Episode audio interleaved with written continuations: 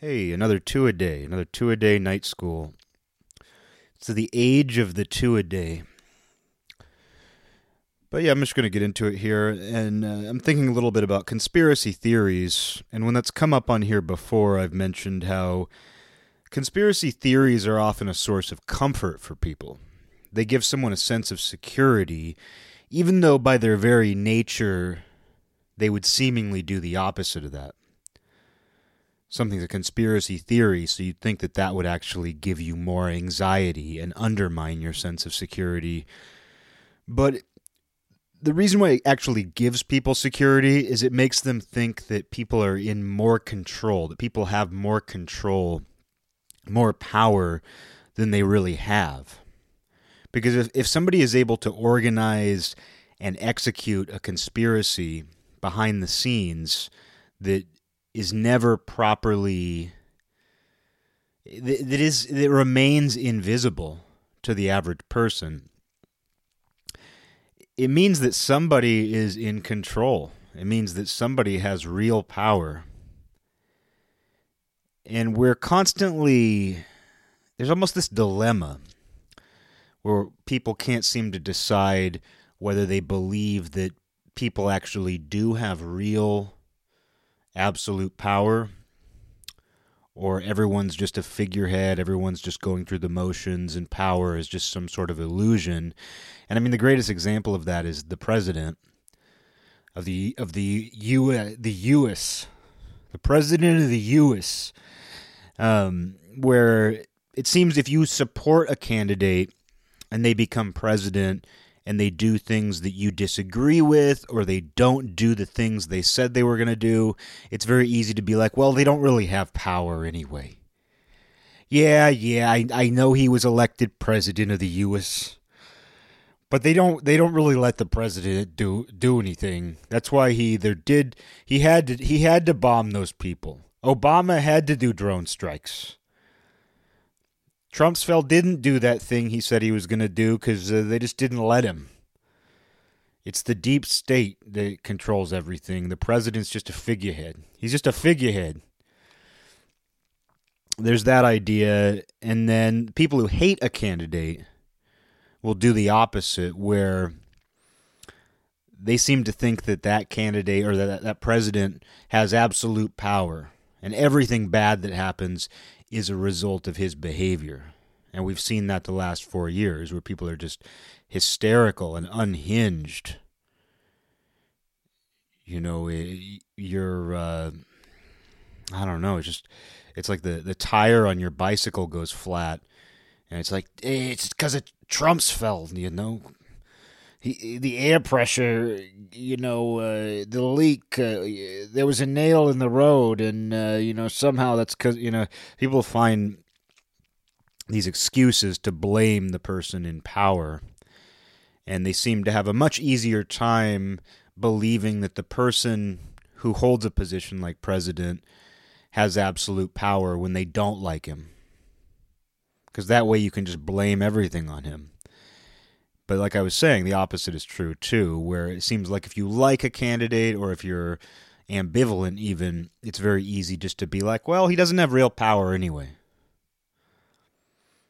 Oh, the reason that Obama didn't turn our country into paradise is because they just didn't let him. He didn't have real power. So people kind of get into that mode when it comes to somebody holding a position like president, where they can't really decide if they believe that p- position is the p- p- position is as powerful as it's made out to be, or if it is just they're a figurehead. I mean, I personally believe it's probably somewhere in between, maybe not an exact center between those ideas. It's exactly here's the reality: the power of the president is exactly center between total powerlessness and absolute power. You know, I'm not going to say that it's right in the middle, but I think it probably rests somewhere in there. Probably rests somewhere in that spectrum where obviously the guy, just the way our country is structured, the guy can't do anything and everything he wants. But he's also just not just an empty vessel moving around either. So, uh, you know, there's that and it, it play, does play into conspiracy and conspiracy oriented thinking and you, just the phrase conspiracy theory i don't know when that became a category. I don't know when that became a genre. I know that the jfk assassination was you know last episode i was talking about black sabbath and i would say the jfk assassination is sort of the black sabbath of conspiracy theory. In the same way that black sabbath is considered sort of a proto metal band. I would say that the JFK assassination is the proto conspiracy theory, at least as it relates to the genre of conspiracy theory that we now have. Where when somebody says conspiracy theory, we don't take that literally. Because you think about the word conspiracy, which conspiracies are going on all the time. People conspire in big ways, small ways, everything in between. Conspiracies are always happening, and you can be charged with conspiracy.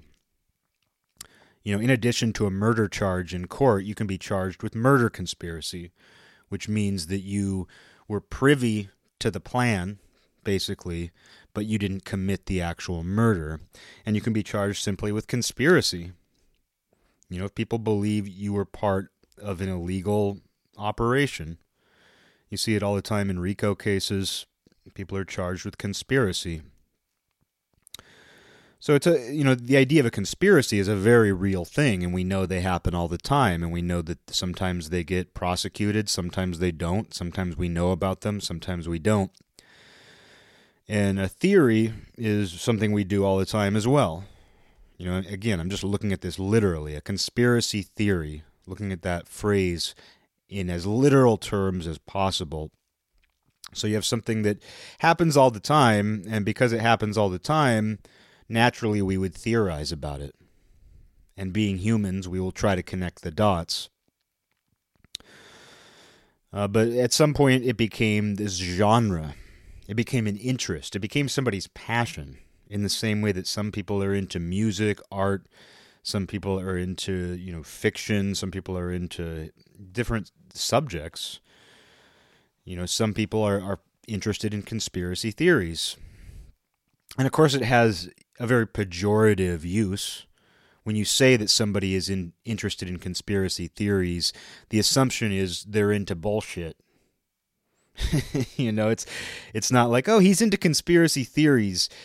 And by saying that, by pointing that out, I'm letting you know that everything he's into is totally real and valid, and I think highly of it. No, very rarely are you going to say that.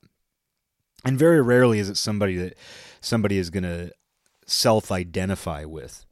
Very rarely is, is somebody who's actually interested in that stuff. Not just interested, because I know people who are interested in conspiracy theories and they would say as much, but people who legitimately believe in a given conspiracy theory would never say, "Oh, well, hey, my name's Eric and I'm interested in conspiracy theories." They're unlikely to say that. They would instead they'd be like, well, "Don't you know this is what happened?" They're more likely to say that. And so the same is true when somebody is talking about that person, like, "Oh, this is my cousin Jim. He's into conspiracy theories." It's like you don't you don't talk about that as if he was into skateboarding or as if he was into uh, you know, old Western movies. It's used in this sort of pejorative sense to say, oh, he's into weird shit. He's into weird bullshit. That's kind of how it's used. I'm, I know that I'm swearing, but, you know, it's not me. I'm doing a character. See, you can swear if you're doing a character. It's different. But yeah, at some point it became its own genre, and I guess JFK was sort of the Black Sabbath of that genre in that you know at the time it was a very valid i mean to this day it's a valid question of whether there was more at play with the JFK assassination. And I went through a little phase maybe I think I was a young teenager I read a little bit about it. I also saw I saw the Oliver Stone movie JFK and that movie of course makes it out like this is exactly what happened. Here's what the conspiracy was. And then you read about it afterward and you realize oh yeah this was a movie this was a movie that made a very convincing portrayal of a certain theory. that turns out didn't have that much weight to it. But I'm not that interested in that. I'm not terribly interested in those sorts of conspiracies. I'm not terribly interested in 9/11. It seems that 9/11 is really what that's when it bloomed into a true genre. 9/11 is when conspiracy theories really bloomed into an industry. Not just a genre, but an industry. Because you could read about them before that. I remember getting the internet in the late 90s and reading about these things. There were websites that were dedicated to what would be called conspiracy theories. And it was already something. There was already, you know, kind of fit into the paranormal, Roswell. I guess these are some of the things. These are some of the foundations of this genre and industry for that matter.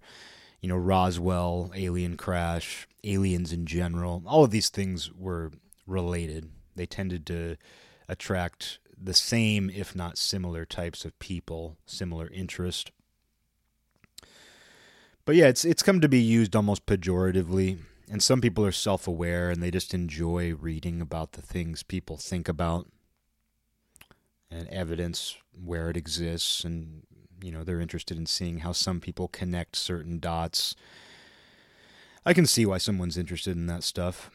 And I would never you know, I would never trash somebody for being interested in it. It's just that I'm personally not terribly interested in it, and I'm definitely not interested in it when someone has wide eyes and they wide unblinking eyes and they try to tell you that something is absolutely how it happened. And of course it became an industry. You know, you sell videos, you sell books. People become their own little celebrities in that world and cool. It's its own little ecosystem. I have no problem with that. As I've said before, I have no problem with snake oil, if it even is snake oil. I'm not the Wikipedia gatekeeper who needs to add a some sort of disclaimer where it's like this is pseudoscience. This is snake oil. This is a conspiracy theory. I don't feel that it's my role nor my right to brand things. If it's convincing, if the evidence is there, well, allow me to review it if I care enough. You know, if I care enough, I will look into that. But personally, I don't think it's my right, nor do I think it's anybody else's right to tell somebody that they're wrong and to brand them using some sort of pejorative like pseudoscience or conspiracy theory. It just, you know, it's just not my place and I wouldn't want somebody to respond to me about something I'm passionate about in that way. But I'm just not interested in it. You know, I think that's part of it is that I'm not interested in it. And it's funny how not being interested in something makes you want to brand it. Even if it's not deserved. You know, like I've mentioned like wanting to tell somebody a band sucks cuz you don't like it. Oh, you like them? They suck, but they suck. That's a form of that. That's sort of what someone does when they say, "Oh, oh, you think that that happened? Oh, you think 9/11 was an inside job? That sucks. What you're into sucks." Oh, you believe in psychic phenomena? You believe in aliens? That sucks. Being into that that just sucks. That's sort of what you're saying when you dismiss that stuff or you brand it a certain way. And again, to go back to the the security of it, I think that's an important part to understanding these things. Is it gives people a sense of security? It's dare I say a security blanket to believe that these things are orchestrated. I mean, 9 11 being an example, and I, I really don't even enjoy using these things as examples. My skin kind of crawls just saying 9 11 or saying JFK. JFK 9 11, JFK 9 11. You want to torture me, just call me. Call me from an anonymous number and just say JFK 9 11, JFK 9 11, JFK 9 11. And my skin will crawl off my body and through the, the receiver of the phone. Did you know that your skin can travel through telephone wires? All you have to do is say the words JFK 9/11 to somebody to to me. uh, but yeah, I don't even like to like give specific examples. That's how uninterested I am in that stuff. I feel like this is sort of a thou doth protest too much too. It's like, oh, so you, you know, you're saying you keep saying that you hate these things. You keep saying these things suck. Well, maybe, maybe you actually are interested in these. It's like somebody who just like in every conversation is like, I'm not attracted to children. Oh, that reminds me how I'm not attracted to children. It's like at some point you'd be like, how come you always say that? how come you always insert that into every discussion? It seems like maybe you're trying to hide from something. It seems like maybe you're obsessed with something. That's me in conspiracy theories, where I'm just like, just so you know, I'm not interested in conspiracy theories. But let me just tell you, I'm not interested in, cons-, you know, it's almost like that. That's how I feel saying that, but it's true. I'm not. What I'm interested in is I'm interested in the idea of conspiracy theories. See, there we go. I have sort of this meta approach to it where I'm not interested in individual conspiracy theories. I'm interested in the phenomenon that is conspiracy theory, the industry and genre of it, and why it appeals to people. And like I was saying before, somebody, I mean, there's only one person in this room, but before somebody derailed me, you know, I was saying how, you know, it, it does give people this sense of security to think that somebody is in power. And even if that's not the person you want in power, it's not the person who's supposed to be in power. It might not be the president.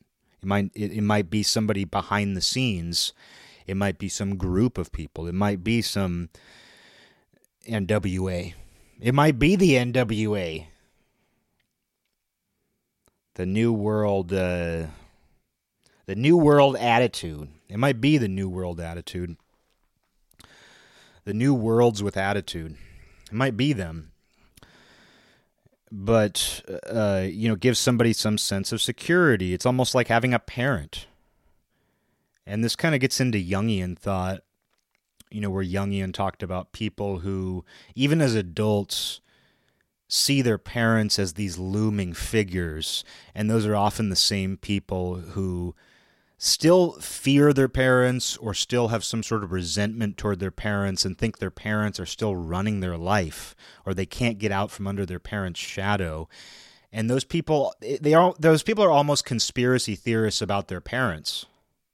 Where they think their parents are these maestros who are in control of everything and that everything they ever did was planned out. Every shitty thing my parents ever did to me was a deliberate plan from before I was born. Because that gives somebody a sense of security. When the reality is, is your parents were winging it. Your parents are as cl- they were as clueless as you are now. Even if they are smart people, even if they are wise people, your parents of course aren't perfect. And because they're not perfect, and because some of them may have done shitty things, or even if you had really good parents, like I'm very happy with the parents I ended up with and they neither of them were perfect. Neither of them are perfect. Um, and I don't have any misgivings about that though, because I know that they're human beings who were just figuring life out, and then they had to figure out this other life, two other lives, three other lives. You know, I have two other siblings, and they had to figure out not just their own lives, not just their lives together while they were still married, but they also had to sort out what it is to raise one kid, then another kid. And my dad, my you know, I have a half sister with my dad on my dad's side, and uh, you know, it's so it's like this is a person who like it's hard enough to figure out your own life, and if they can even manage that at all, it's pretty incredible. Which is why I have a lot of respect for my parents because I'm I'm impressed that they were able to do as well as they did, given the fact that it's hard to even manage one life, let alone other lives. But you know, Carl Jung talked about seeing people who have the biggest issues with their parents, and you know, barring abuse, barring like serious trauma and you know horrible mistreatment by your parents there are a lot of people who had relatively good lives, but nonetheless see their parents as I mean, they still feel like a child with their parents towering over them, controlling everything they do. And even though they will go to therapy and bitch about their parents, excuse my language, even though they will go to therapy and complain about their parents, maybe for the rest of their lives, maybe even after their parents are gone, because people do that. You know, it's there. Even though it's it's this, it gives them some sense of meaning. It's like they never grew out of the desire to rebel against their parents, for one, and the reason why they never grew out of that desire is because they continue to see their parents as some sort of controlling figure in their life. And of course, they might still control you emotionally. You know, it's not like you can completely escape the power that your parent has over you just by the fact that they are your parent. But it does verge into this conspiracy theory.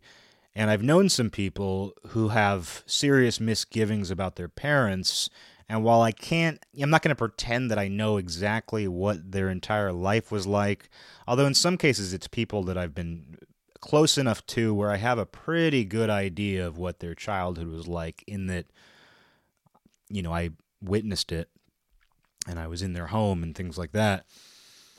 And, uh, you know, I, I see that though, and it's like it, it almost verges into conspiracy theory. And when you hear people complain about their parents when they're well into adulthood and they have their own lives, and and you know that nothing was that bad in their childhood, it almost verges into like where it feels like you're listening to a conspiracy theorist. And it's not my place to try to shut them down, shut them down, or tell them what their life was actually like but it does feel as delusional as somebody who's just knee deep in the conspiracy theory genre.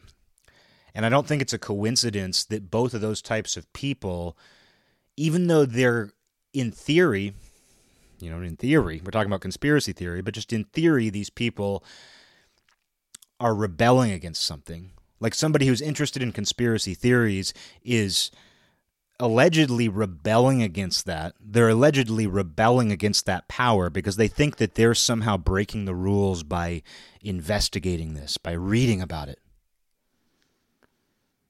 I'm rebelling against George Bush. I'm rebelling against George Bushel by uh, reading about what really happened in 9 11. You know, someone feels like a rebel against Bush when they read about 9 11, or they did you know and it's the same thing where it's like somebody who's complaining about their parents who can't seem to get over the fact that their parents are imperfect. In a way they're continually rebelling against them and they enjoy the fact that they get to feel like a rebel because we all sort of like that. We all like that feeling of being a rebel and we try to balance it. We like we like the safety of acceptance and we you know we all want our place, but we also get off on this rebel fantasy, and that fantasy gets more and more absurd with time. I feel as more and more, you know, rebel, you know, rebel let me try to think of the way to say that art forms for example it's something i talk about on here is how you know rebel art forms are either co-opted by larger forces or they're just they just get ground down grinded grinded, ground. They just get grinded, if I'm saying that right, into something that's just impotent. But people still cling on to the image of it. They still cling on to the aesthetic of it. You know, because I, I think about, you know, being like 14 or 15 or however old I was when I went through my very brief punk phase. And it was brief.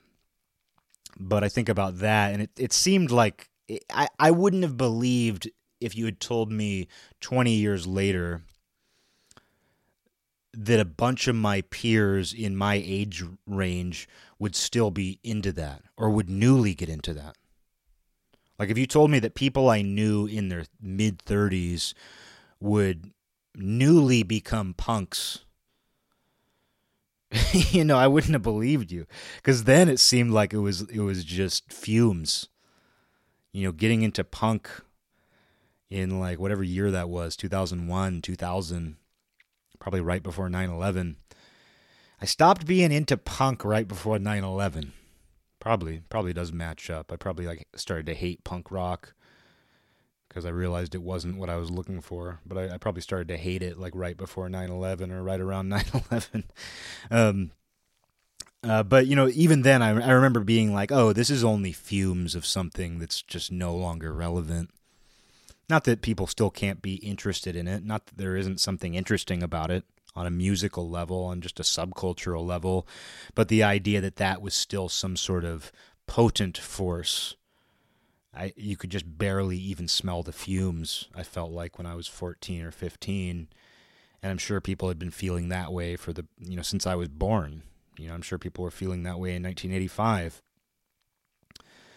And so these things, you know, it, it's just amazing though when you when you look at it in like 2020 and you're like, oh, there's a bunch of people who are just got into like being punks in their 30s, or like there's like 40 year olds who are now going through their first punk phase.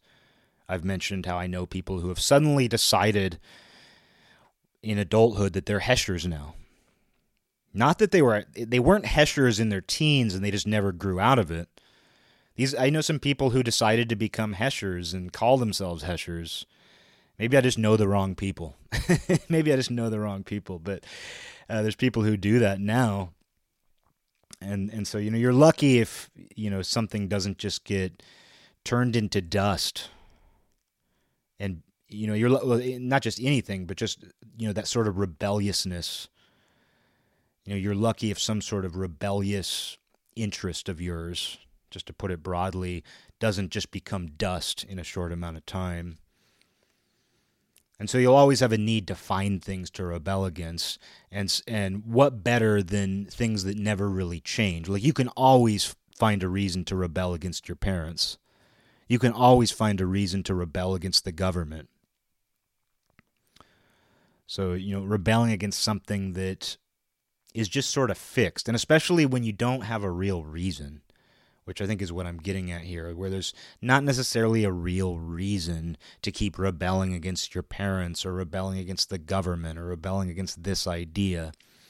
You know, not to say there isn't any reason, but it seems like many people don't have a real reason, but part of it is just this need to feel like you're fighting something.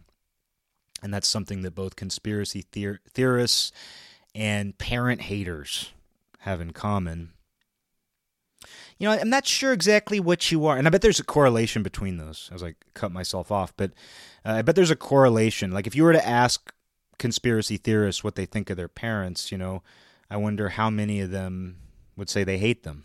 Maybe not as many as I think. There might not be. That, that actually, I might be wrong about that. But that kind of gets into my next point, which is conspiracy theory is so common now.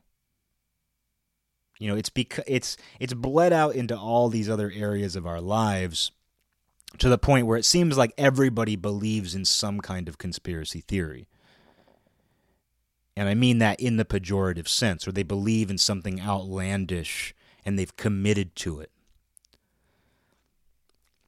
So you see where it's I don't know, it's it's become just a part of existing in our modern world to believe in things that other people don't believe in and think you're stupid for believing in.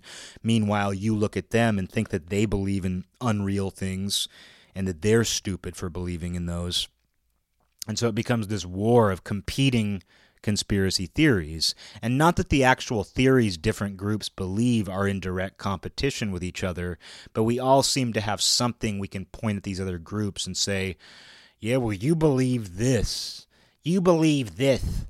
You know, we all have something like that that we can point at other people and say. And I mean, it's going on right now where, you know, conservatives can look at liberals and say, hey, you believed in this Russian collusion hoax. Like, you believed that Russians meddled in the, two, the 2016 election and there no real evidence has been produced. Like maybe some people made bot accounts but there doesn't appear to be any evidence that Russian agents actually interfered in the election process itself. Maybe there were some people, you know, making Facebook accounts and memes or something, which, you know, that seems relatively light as far as foreign intelligence goes. You know, you tell the CIA 50 years ago, hey, you know, in 50 years, your job's going to be really easy. All you have to do is make cartoon memes and make Facebook accounts. So we'll tell you, you'll learn what Facebook is later, but all you have to do is make these accounts that you can share with anybody, everybody, and they're really easy to make, and the dumber they are, the more effective they are. They would think that was a conspiracy theory. They would think that you were just pulling that out of thin air. That would be a joke. That would be a joke around the CIA water cooler. The idea that foreign collusion or something would be that easy. But my point being is that a lot of the left for the last four years has believed that Russia directly interfered. They hacked our election, and no evidence has come out of that. And then now we're seeing this with the voter fraud thing, which I have mixed feelings about. You know, I don't love when people jump to the conclusion that, oh, it had to have been fraud. There had to have been something wrong with the process for this to be the result. I don't love it when people jump to those conclusions. And it does feel a little bit like something conservatives can grab hold of and say, well, hey, uh, since you guys didn't believe in, in, since you guys believed in Russian collusion in the previous election, you know, we're not going to let you off the hook and we're going to accuse you of some sort of nefarious plot in this election. Although I guess to go off on, you know, a little tangent here, what really concerns me about potential voter fraud in 2020 is that we have created a climate of the ends justify the means. And nobody has made that more clear than the left. We saw that over the summer with the violence and riots. And if you don't believe that the riots were extensive, I, I, that's an issue too. That's become a conspiracy theory when there's plenty of concrete evidence. That I mean, Portland being the best example. I have friends who live there. It's well documented. There are countless videos. There were nightly videos, and these weren't staged. You know, where there's serious unrest at the very least. Like if you don't believe there was serious, consistent unrest, unprecedented in my generation's lifetime, I don't know what to tell you. Um, but uh, you know, what I'm getting at is that we've created this climate where the ends justify the means, and people legitimately believe Donald Trump is a fascist dictator. Which it's interesting, like how someone gets around the cognitive dissonance of that, of the idea that let's vote the fascist dictator out, even though an actual fascist dictator, you know, wouldn't even allow an election. And you can talk about how this, you know, alleged voter fraud could play into that. We'll see. But just the idea that that this guy is the absolute essence of evil is an idea that was kind of the way it started. I mean, this is how I saw it as an observer. This is what I saw over the last four, four and a half years when Trump became the, the Republican candidate before the 2016 election is what I saw was oh this guy could become a fascist dictator. This guy could become a Hitler.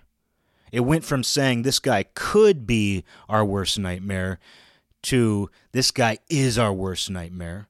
And then that went to this guy is the worst nightmare. And then you end up with statements from people like Noam Chomsky, who fairly recently made a statement. And I know he's old. I know he's old, but he made a statement where he said Donald Trump is the worst criminal in human history. He said that. And it's unbelievable to me. I mean, first of all, I don't believe that statement. I can't, it's unbelievable to me that Chomsky, who I'm not going to say I've ever agreed with him, but I think of him as an intelligent guy. I'm not. I mean, to me, saying Noam Chomsky is stupid is like saying the Beatles suck. You don't have to be a fan to recognize that he's obviously a smart guy in the same way that you don't have to be a fan of the Beatles to recognize that they were a very powerful band and good at what they did, very good. I'm not a fan, but I can recognize that. But when you hear a guy like Chomsky say that, it's like, what am I missing? Because I'm aware of the criticisms. I, am definitely aware of the criticisms, and I don't see it as my role to defend Trump to people I know or anything like that. But when you have statements that he's the worst criminal in human history, I'm like this this tunnel has gotten so thin and smoky that that's what you're seeing now, you're hallucinating. You are, you're actually hallucinating if you believe that. Or I'm hallucinating. I, hey, you know, let me know. Let me know if you think I'm hallucinating when I say that I don't think Donald Trump is the worst criminal in human history. It's an unbelievable statement coming from somebody. And maybe, I don't know, I mean, maybe he was, maybe he made it clear that he was using hyperbole, but I know that he said it. And I know that I've heard many people say similar things. And so that becomes a conspiracy theory. Like when you start hearing people say, "Oh no, it's not that." What you, you there's this progression, and maybe it wasn't a maybe not so much a, a progression, but a, a degeneration. You know, it seems like the ideas haven't evolved, but they've de-evolved, where they've gone from, well, we could see Trump being sort of like a modern American Hitler, to we think that Trump is a modern American Hitler, to we think Trump is far worse than Hitler. And going back to the idea of the ends justifying the means, when you have the left convincing themselves that Donald Trump is worse than Adolf Hitler, and he's the worst criminal in human history, you start to wonder what are they willing to do to get rid of him? People I know were wishing that he would die when he had COVID, coronavirus. Many people I know because most of the people I'm connected to on Facebook are people that I know in real life or I you know somehow there's a personal connection one way or another. Maybe they're people I know through art or music, but they're mostly people that I have some kind of tangible connection to. These aren't total strangers to me. And particularly the people I do know in real life, people who live in this town who tend to be pretty far left, but I was seeing them wish that this man died when he had coronavirus, when he was on the coronavirus island.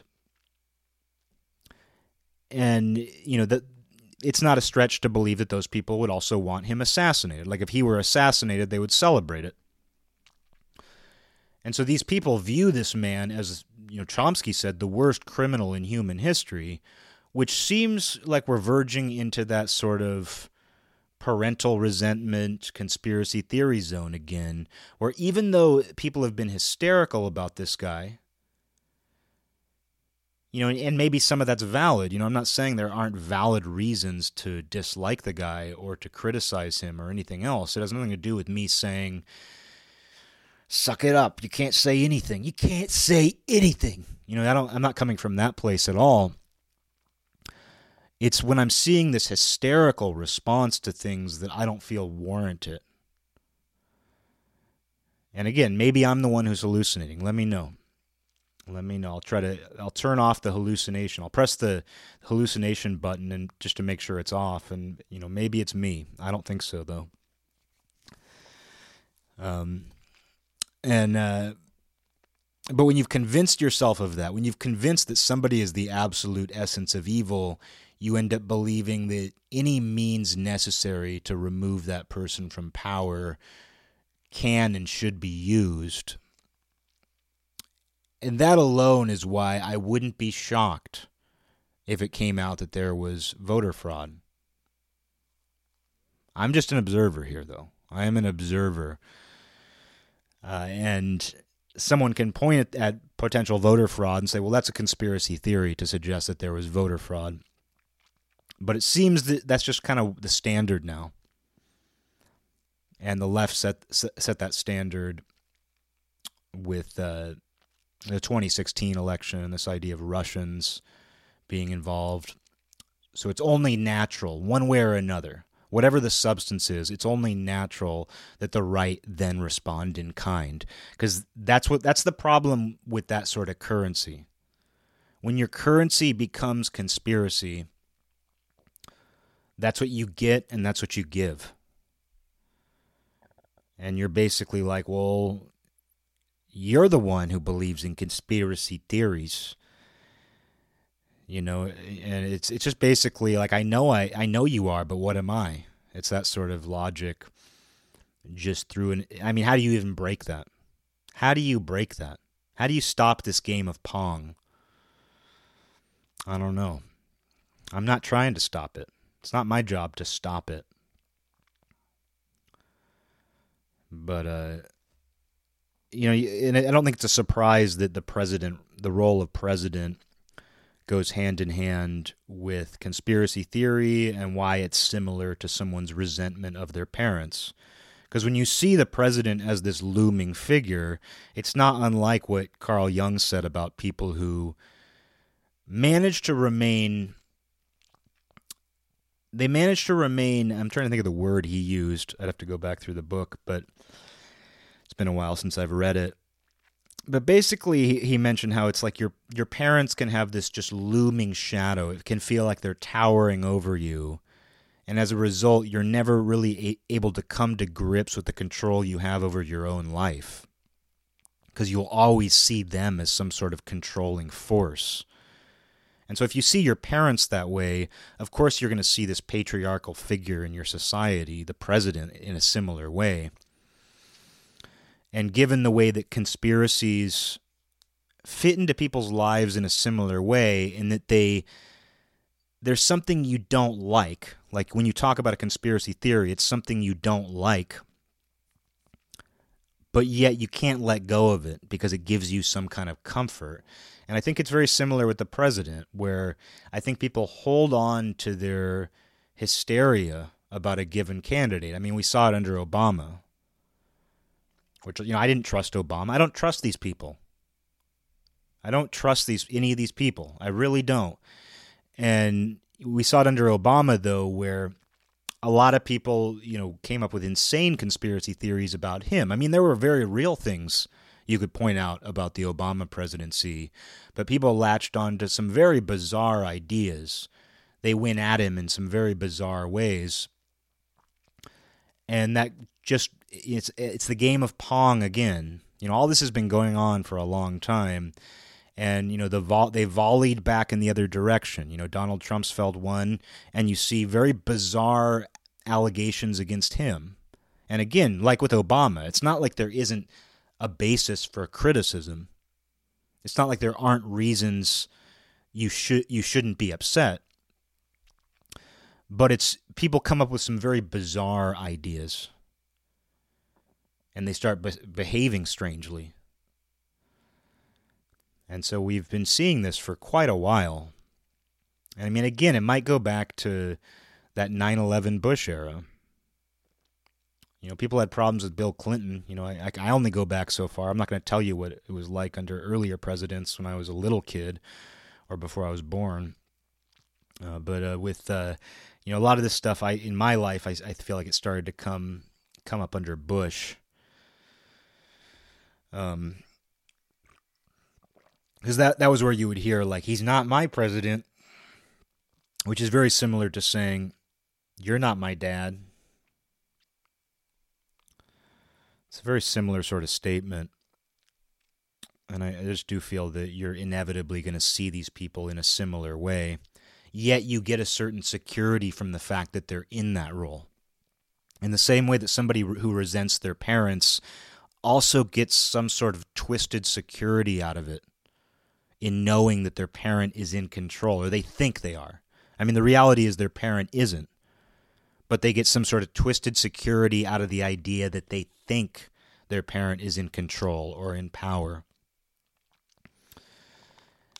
And so the, that plays out, of course, with politicians, where it's like somebody gets a perverse sense of security out of the fact that they think this person is controlling every little thing they do. Not that this person doesn't control anything, because like as I said, you know, I see politicians, not just the president, but I see politicians as somewhere in between, and probably it's always moving. I don't think they're static, but I see them somewhere in between having no power and themselves being subjects of a much deeper system, much more intricate system as well as having a certain amount of influence. I see them somewhere in between that and probably constantly moving. I mean, they themselves are probably the ball in a game of ping pong. Where they themselves would probably tell you they feel sometimes like they are bouncing between having no power and having too much power. If you were to actually have a real honest conversation with a politician, they would probably tell you that. And uh, with that, though, you know, it's like we ourselves can't decide which they are, and they probably respond to that. You know, when everybody's saying, when everybody's like screaming, like, this guy has too much power. This guy has way too much power. That probably impacts the way that a given politician feels about their own power. And when people look at him and they're just like, oh, he's weak, he's got nothing going for him, they probably respond to that in some way as well. And all of that makes it very difficult for me to commit to these ideas because there are so many moving pieces. Because this game of Pong is so intricate and there are so many smaller games of Pong going on inside of it, it makes it very difficult for me to just take a stance on certain things. And people would criticize me for that. People have criticized me for that. It doesn't happen often, but it has happened. Because I do have stances. I do have straightforward values. I don't see this show as the outlet for those. I don't want this to be a platform where I try to tell people exactly what how they should live. Like I like to share things that I think are insights. I like to share things that have been helpful to me, and I know I probably don't succeed in my effort to to avoid preaching. I think it's just it's one of those inevitabilities. It's part of being imperfect is that you will do the thing that you're trying not to do sometimes. But I do try to keep my actual values as minimized as possible. They're just like a computer, though. They're minimized, but it's still running in the background, and you know, it's still it's still running somewhere. So it's going to get brought up eventually. I mean, that's sort of how I feel when I make some sort of actual statement about society, about politics, about people. When I make some sort of declaration on this show, it sort of feels like I had some sort of shameful web page minimized and I'm doing a presentation in front of a class and I accidentally click on that. And and, and it just ever now everybody knows my fetish. Now the whole class knows what kind of women I look at on the internet. It's kind of how it feels, though. That's kind of how it feels when I feel like I reveal too much or I make too much of a declaration or I preach about uh, what other people should do or shouldn't do. But one thing is for sure is that I see these people as people. And I don't like all of them. I don't like everybody. Even though I see everybody as part of some interconnected whole, I don't like everybody. But I am very aware of the chaos. And that gets into that quote Zbigniew Brzezinski, whatever his name is, that, that old po- political guy. I always get his name wrong. It's an Eastern European name. Zbigniew. Is it Brzezinski? I don't know. You know who I'm talking about. If you know who I'm talking about, you know who I'm talking about. But it's just one of my all time favorite quotes, and it's come up on here before because it manages to fit in in many situations. And this is yet another episode where it fits in. But it's, you know, history is more the product of chaos than conspiracy. I love that quote because it's what I believe. I believe history is more the product of chaos than conspiracy. Not to say there is no conspiracy. I don't believe there has been no conspiracy. Obviously, there's nonstop, constant conspiracy. But the fact that so many different conspiracies are going on, that itself is chaos. The fact that so many different people, individuals, groups, there's crossover between them all. The fact that so many different people are scheming and plotting and planning and trying to organize and worried about other people's plots and plans and attempts to organize. The fact that all of that is going on at the same time is total chaos. Like, we like to believe that, oh, it's a conspiracy. It means one group has just been in total control forever. It's like this straight line. Like we think of conspiracies as this straight line. And especially when we think about history and we're like, oh, all these people planned this. especially when we look at really bad things. And not that we should justify horrible events in history, but I think we have a we can gain a better understanding of horrible events when we realize that those were as much a product of chaos as they were some orderly plan that somebody had from the beginning, some strategy. There was probably a lot of improvisation that led to the horror. There was probably a lot of emotion. There's probably a lot of hysteria. And that's one of the reasons why I'm so critical of the hysteria in recent years. Not critical of criticism, not criti- critical of people who voice their opinions or take a stand against things that they don't agree with or believe in. I'm not against that at all. But when things reach the point of hysteria, I immediately lose trust. And I like to trust everybody. I try to trust everybody. I feel that my system of filtration is strong enough that I can trust everybody and the bullshit will get caught up in the filter and the good ideas will still make it through. Because just because I don't completely trust something or something does have some bullshit to it, it doesn't mean there isn't a good I- good idea in there that I can gain something from. It doesn't mean there is no truth at all, which is why I try to keep my filter clean. It's like your fish tank, you got to clean the filter. Now, I try to keep my filter clean because that way I can trust people and take in what they say, but I don't have to worry about being corrupted by it. I can just kind of take it and you know let it sit and and I you know and if I have to make a decision about it I will but a lot ends up getting stuck in the filter and that's fine um but I, I look at history and as that quote says, you know, more the product of chaos than conspiracy. When you think about the sheer the multitude of conspiracies going on at any given time, and that history is the product of an infinite number of competing conspiracies. Some of them separate, some of them interrelated, certainly not a straight line. They're kind of like constellations. Think about all the different conspiracies going on at a given time. It's probably like looking up at the sky and seeing stars. And then, I mean, just even, I mean, you think about constellations are a form of conspiracy theory. Oh, so you're telling me that this group of stars are connected? And you, you they have a name? Doesn't that, that it's no belt. You're telling me that that's a spoon? A dipper? You're telling me that's Orion's belt? Where'd you get that?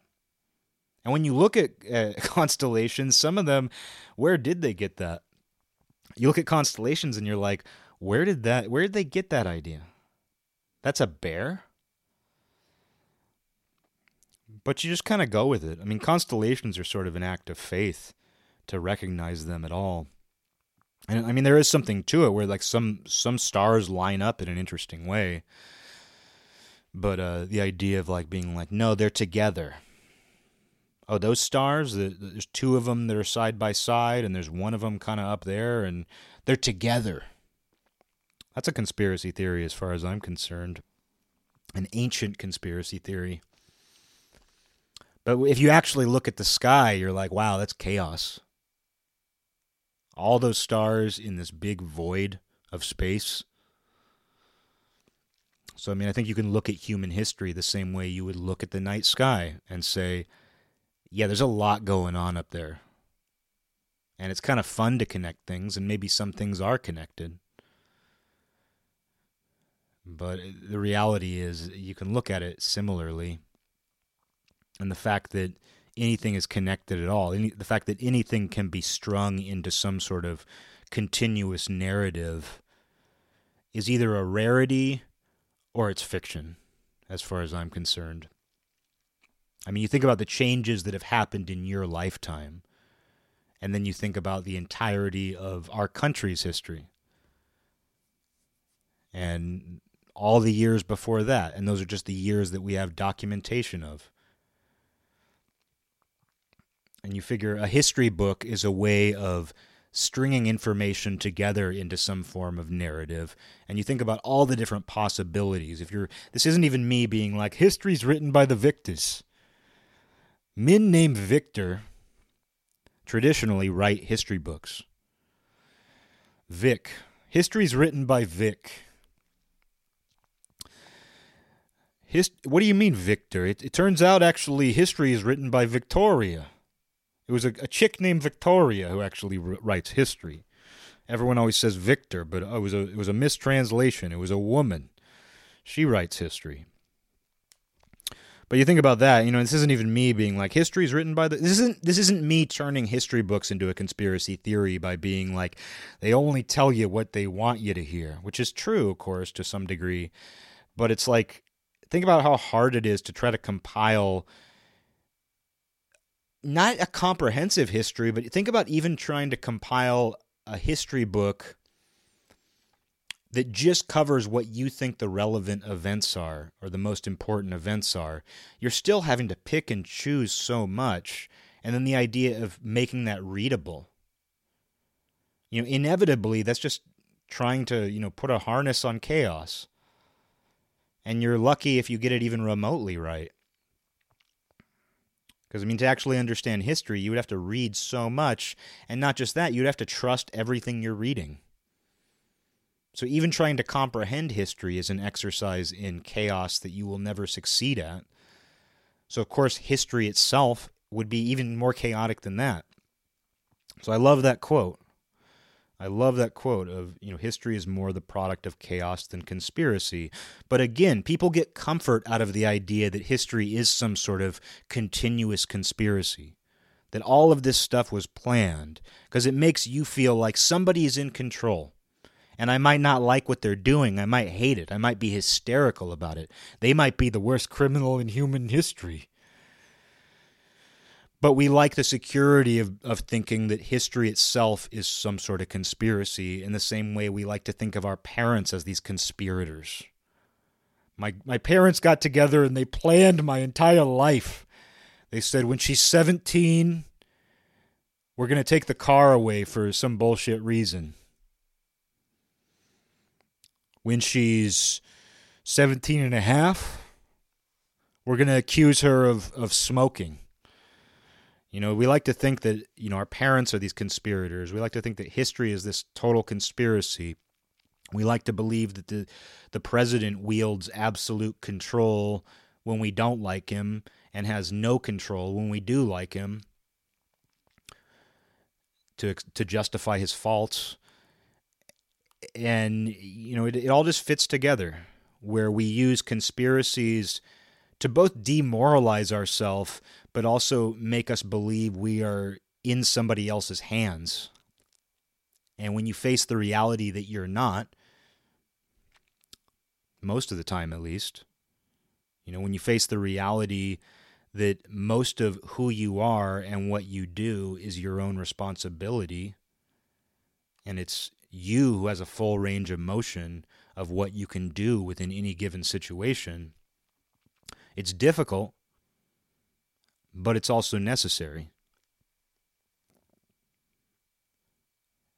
And in the same way that, because I mean, I think part of the reason for that is because you yourself will feel just consumed by that chaos, the historical chaos. I mean, if you've seen the movie Julien Donkey Boy, there's the poem he reads at the, I guess, breakfast or dinner table and of course he's crazy. It's about a crazy guy. As a, uh, if you're, if you're familiar with that, you know, if you're familiar with the movie Julien Donkey Boy, you, you know what I mean. And he reads this poem to his family, and it goes morning chaos, afternoon chaos, evening chaos, morning chaos, afternoon chaos, evening chaos. And I think he, he throws in some other things there, but he's basically just repeating different times of the day with chaos said after them. And I saw that way back in the day, and it, it just cracked me up. I love that part because uh, that's what it feels like.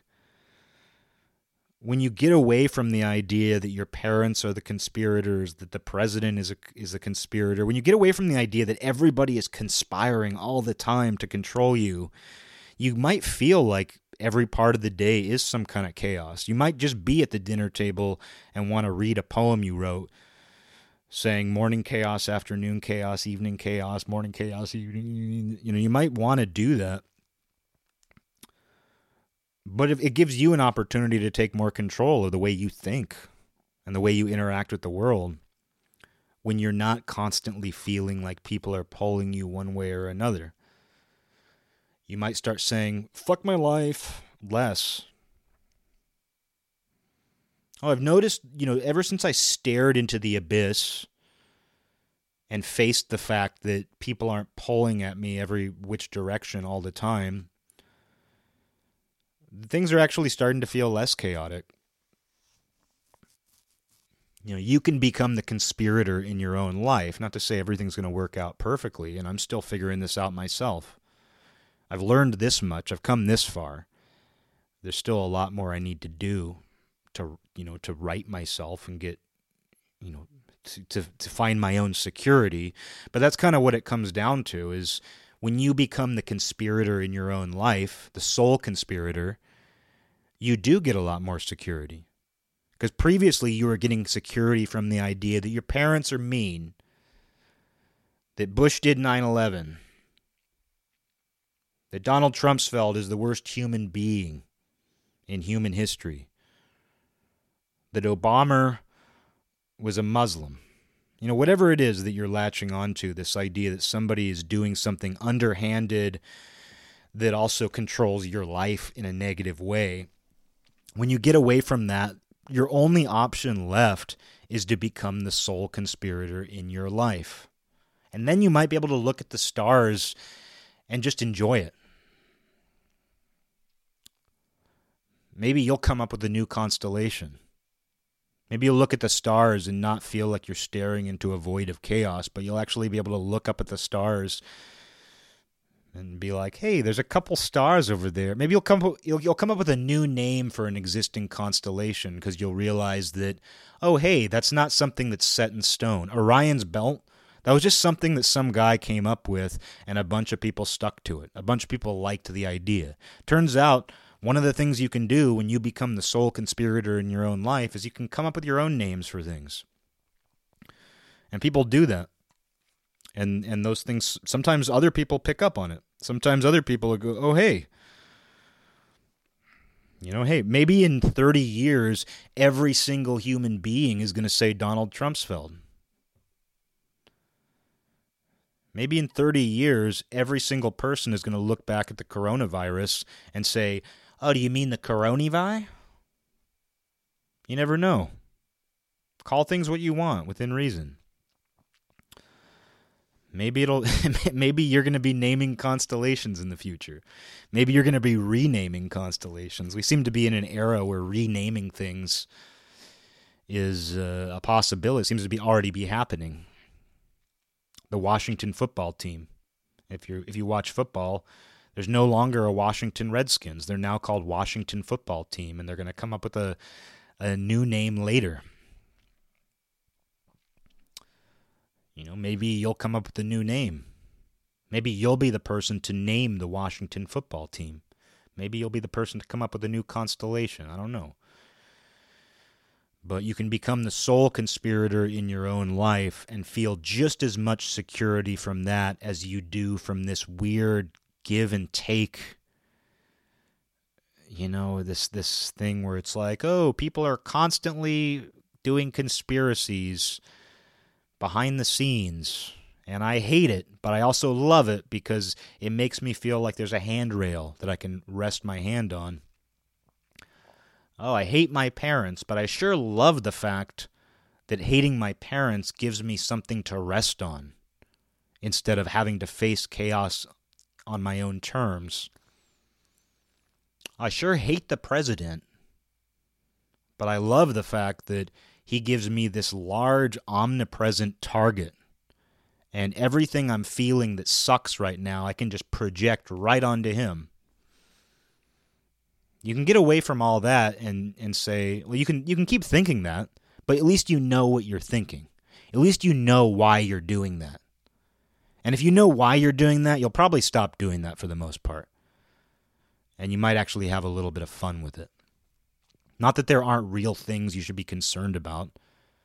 You know, not that you shouldn't have concerns about the president, not that you shouldn't have concerns about the law, not that you shouldn't be worried to some degree about people who are plotting and planning things behind the scenes.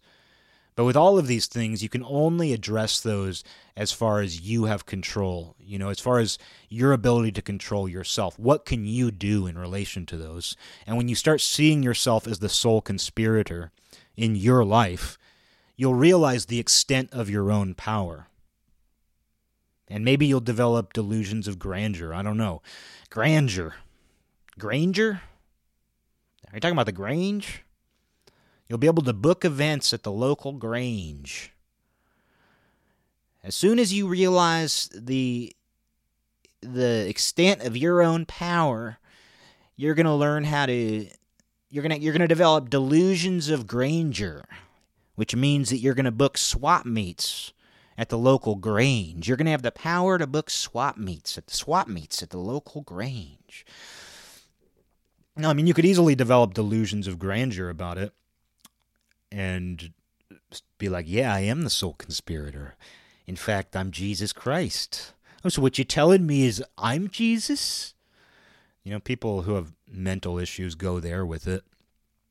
People with mental issues start seeing themselves as the Messiah which you want to say to them, "Oh, you're you're almost there." you know, you're you're so close to having the right idea. You're so, you know, you can measure yourself up to Jesus. You know, you can measure yourself next to Jesus. You can use that as a, you know, a point of comparison uh, for being a better person, but don't go all the way. Don't go all the way there. You just want to make make sure that you have control over your own life. And you want to be that sole conspirator rather than the victim of endless conspiracies. Because when you are the sole conspirator of your life, there really isn't any feeling more secure than that.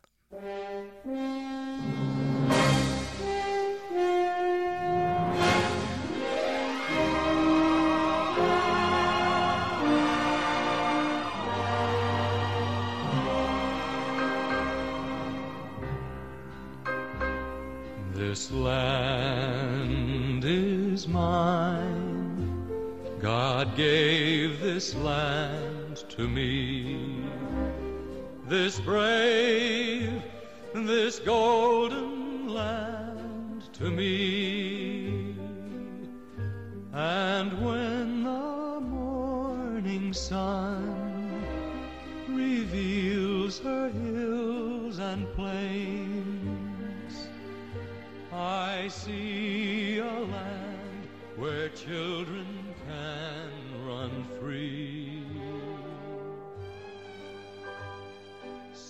say